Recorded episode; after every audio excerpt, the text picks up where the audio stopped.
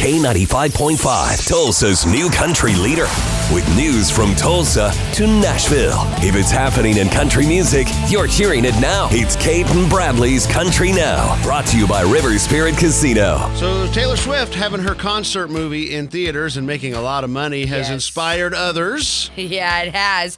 First, it was Beyonce, and now it is Dolly Parton. So, she is celebrating the release of her upcoming rock album, Rockstar, by creating a first listen fan event at a movie theater near you. So, you'll be able to hear the songs from the album with never before seen footage in this event that premieres November 15th, which is two days before the album comes out on November 17th. Tickets are on sale now at dollyrockstarevent.com.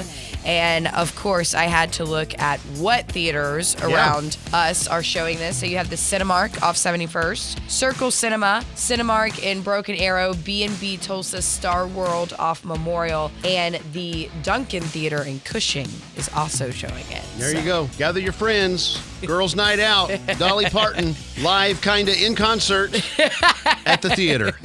Speaking of albums, Russell Dickerson has a new one for fans as well.